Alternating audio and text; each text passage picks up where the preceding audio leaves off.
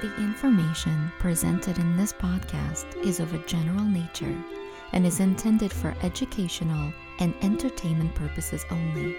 It should never be used as a substitute for mental care, medical care, prevention, diagnosis, counseling, treatment, or other services. Always consult a mental health professional before engaging in any activities discussed in this podcast. Thank you for listening. Have you ever wished for magical powers? Do you still await your Hogwarts acceptance letter? Well, welcome to Hogwarts. You are magical, and this is your invitation to join us in exploring the psychology behind the most magical series, Harry Potter. Welcome to Harry Potter Therapy.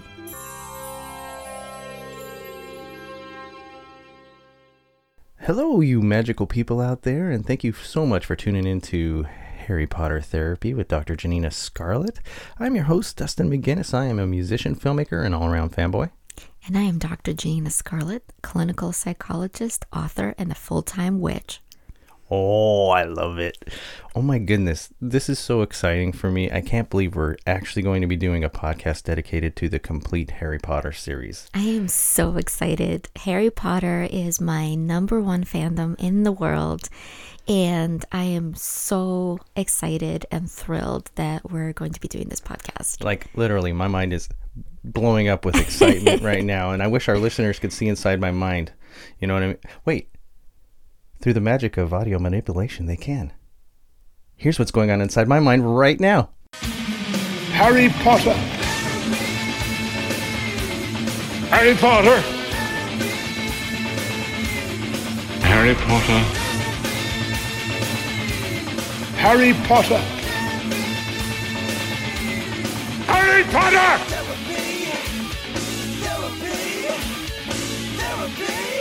Harry Potter!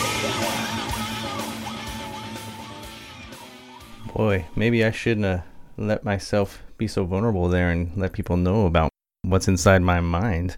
But we're all friends here, aren't we?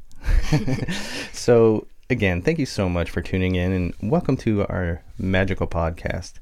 This is going to be a very nostalgic adventure for us and hopefully for you as well. So, please just prepare yourself to smile and believe in the magic of Harry Potter. In this podcast, what we're going to do is we're going to break down all the chapters of each book in the Harry Potter series. Although we will not be doing chapter summaries, there will be plenty of spoilers for you, so those who have not read this series or watched the films, be warned. So, here we go. I am actually literally getting chills right now. Chapter 1 The Boy Who Lived. Wow. Chills! This is where it all began. With the title of the first chapter, J.K. Rowling plants a dark seed right at the beginning and establishes a tragic origin story. What is the psychology behind origin stories and how can we use them to understand our own struggles? Origin stories are just the beginning of our heroic journey, they don't define us. And for Harry, for example, he was just barely over one years old when both of his parents were killed by dark wizard. And we know that although he is someone who experienced this horrific loss and because of some kind of unknown magic we don't know what's going on in this chapter but somehow lord voldemort was stopped and baby harry survived. And um, we know from the series that Although Harry was, of course, affected by what happened to him, it does not define the person that he is. Our origin stories are only the beginning, and it's up to us to figure out where we go next and how we choose to develop, grow, and proceed from our origin in this very first chapter, we don't yet know what happens to baby Harry, what will happen to him in the future. We know that as a baby, he was celebrated worldwide and that people everywhere in quiet whispers were raising toasts to Harry Potter, the boy who lived, who was unfortunately sent off to live with his really abusive relatives, really prejudiced aunt and uncle. Very oppressive, too. Very oppressive. The kind of people that were embarrassed of their family members. And we learn a bit about uh, Uncle Vernon, who seems to be really rude actually toward other people and seems to be very judgmental of others, and Aunt Petunia, who seems to be very judgmental of her sister. We don't yet know why, but in this chapter, we see how they're not very good people. And Professor McGonagall, who in the shape of a cat has been observing them all day long, warns Dumbledore that they're certainly the worst kind of muggles and possibly not the best home for Harry. To which Dumbledore replies, Well, they're the only family he has left. Albus, do you really think it's safe? Leaving him with these people. I've watched them all day. They're the worst sort of muggles imaginable. They really are. The only family he has. This boy will be famous. There won't be a child in our world who doesn't know his name. Exactly.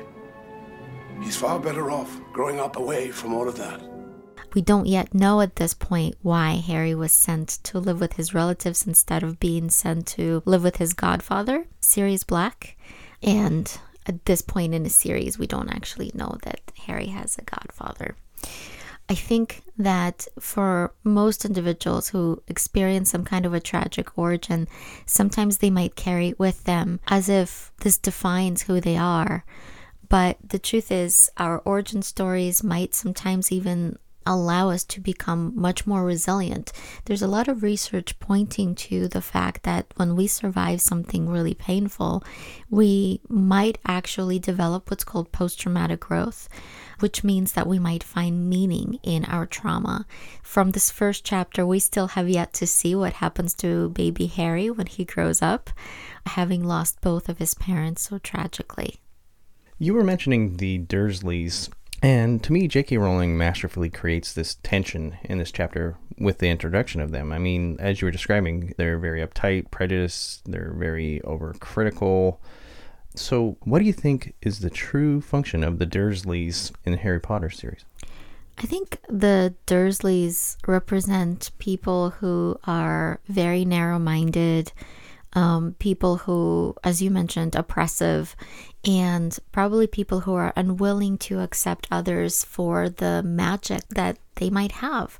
And I don't just mean literal magic like in the series, I mean other types of magic, such as emotions or maybe some kind of other differences, you know, whether an individual might be different from the societally defined norm, whether it's their sexual orientation or their gender identity, or maybe a career path that they have chosen.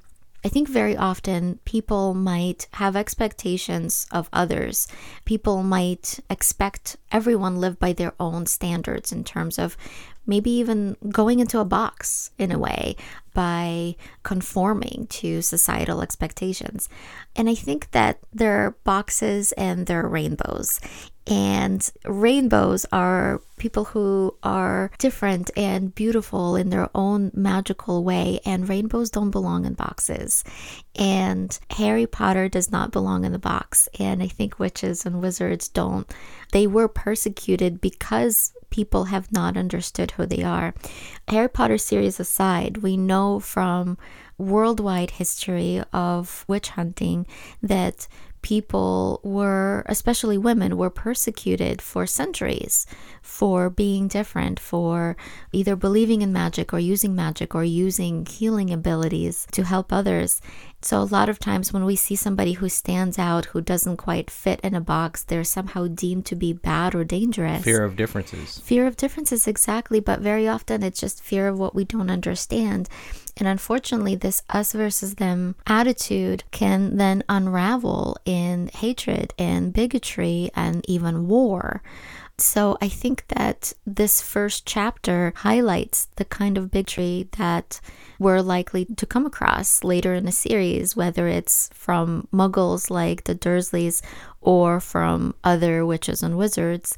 I think that this was a really good foreshadowing of the kind of discrimination that seems to be one of the central themes of the Harry Potter series. You were mentioning Voldemort at the beginning, and after he kills Harry's parents, he tries to kill Harry as well. But the spell is rebounded back, and seemingly it destroys the Dark Lord at that time. However, the curse that is left behind is in the shape of this lightning scar on Harry's forehead. Dumbledore actually says it'll be with him for the rest of his life. What is the symbolism of Harry Potter's scar? I mean, specifically with regards to lifelong companionship of trauma. I love that you asked this question. Having reread this chapter, you know, for like a millionth time now as an adult and now as a psychologist, I it really touched me seeing what J.K. Rowling wrote about scars. In Harry's case, of course, as you mentioned, his scar is visible. It's one that everyone can see. It's one that everyone will come to know him by. When they see his scar, they will come to recognize him as that's the boy who lived, that's Harry Potter, and that's the place where Voldemort's curse hit him. Most of us don't have visible scars unless we were in a physical accident, you know, whether it's a car accident or fire, for example, or unless we were injured in some kind of violent act a lot of our scars are internal and invisible. And a lot of times when they hurt, when we hurt, we feel it so tremendously and so intensely, but other people do not. Later in the series, we're going to be talking more about Harry's scar and what happens to him when he is triggered or reminded of some kind of a painful event and how devastating these flashbacks and these memories can be, as well as when he is near essentially his perpetrator. The very similar kind of triggers and overwhelms that happen in individuals who experienced assault and other types of physical and psychological trauma. I thought it was absolutely masterfully done the way in which J.K. Rowling depicted this representation because it's true that scars don't ever really go away. And even if Dumbledore made Harry's scar invisible, the pain of losing his parents and the pain of what happened to him would always be with Harry in one way or another. No matter what, there's always this physical reminder of this trauma. And a deep emotional reminder. Right in this chapter, they also introduced another great, wonderful character, the beloved Hagrid.